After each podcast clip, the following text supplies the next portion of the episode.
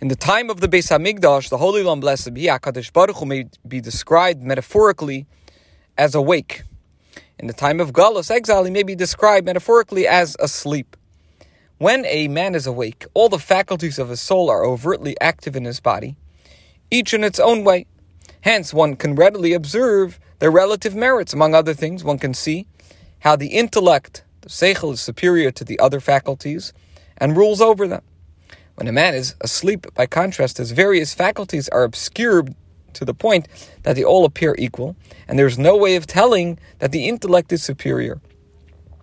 And now, in the analog, the nimshal, saying that Hashem is awake means that the divine light is revealed in the world, just as it used to be palpably and obviously revealed in the holy temple, the Beis Hamikdash. In such a situation, one can observe the distinctive quality of the intellect, in other words, of the souls of Israel. And this was indeed the case in the days of Shlomo HaMelech, King Solomon, who ruled over many peoples. Saying that Hashem is, so to speak, asleep means that the divine light is obscured, so that the dis- distinctive quality of the Jewish people is not discernible and is not clear and recognizable in the world. This is from a maamar said, interestingly, by the previous Rebbe in 1940, of course, right during the Holocaust. Okay, the time of Galus has been likened to a dream, for so it is written,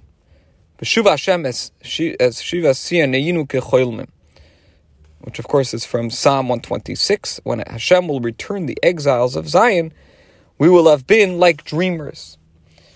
Now, a dream can fuse two opposites. In the present time of Gullus, likewise, a man, a person can be a, parad- a paradox. While he or she is at prayer, he or she is aroused to a love of God. When his or her prayers are over, this love has vanished. So then he or she is preoccupied all day with business affairs and gives priority to his or her bodily needs. Um, and that's from Torah Or on Vayeshev.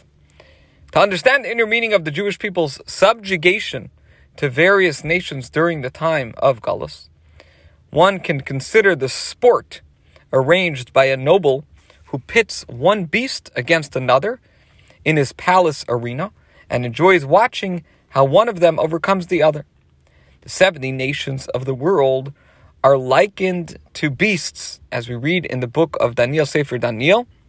The tribes of Israel Two are likened to beasts. Yehuda is compared to a lion, Benjamin Binyamin to a ze'ev, to a wolf, and so on. The Jewish people's subjugation to various nations during Gullus is thus a battle between beasts, each striving to overcome the other, to wrench the prey from its jaws and to overthrow it. As to the inner meaning of this battle, this will become apparent in the time to come. This is from Short Maimarim of the Alter Rebbe the uh, in the days of the Rebbe Rashab, the Tsarist regime demanded that the rabbis of Russia introduce certain reforms in Jewish education, as well as in the rabbinate.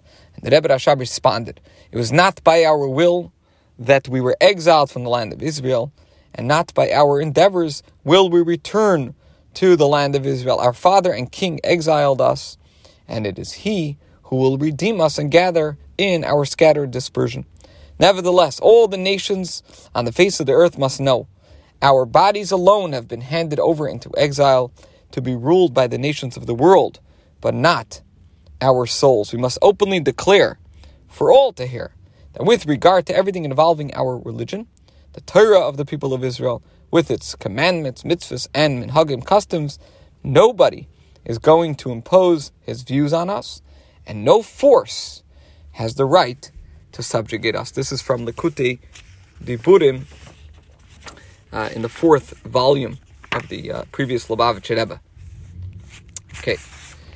Um, it says uh, in a letter of the Rebbe that ultimately the goal of and the inner or the, the main intent of Gullus is not to punish, but rather it's to refine and purify the Jewish people so as to make them worthy recipients of uh, the revelations of divinity, when Mashiach comes, like Chassidus says, the ultimate intent of the Yerida and Gullus is to prepare for a great Aliyah, ascent, when in the days of Mashiach the light of Hashem will shine in a revealed way. May this day come now. Amen.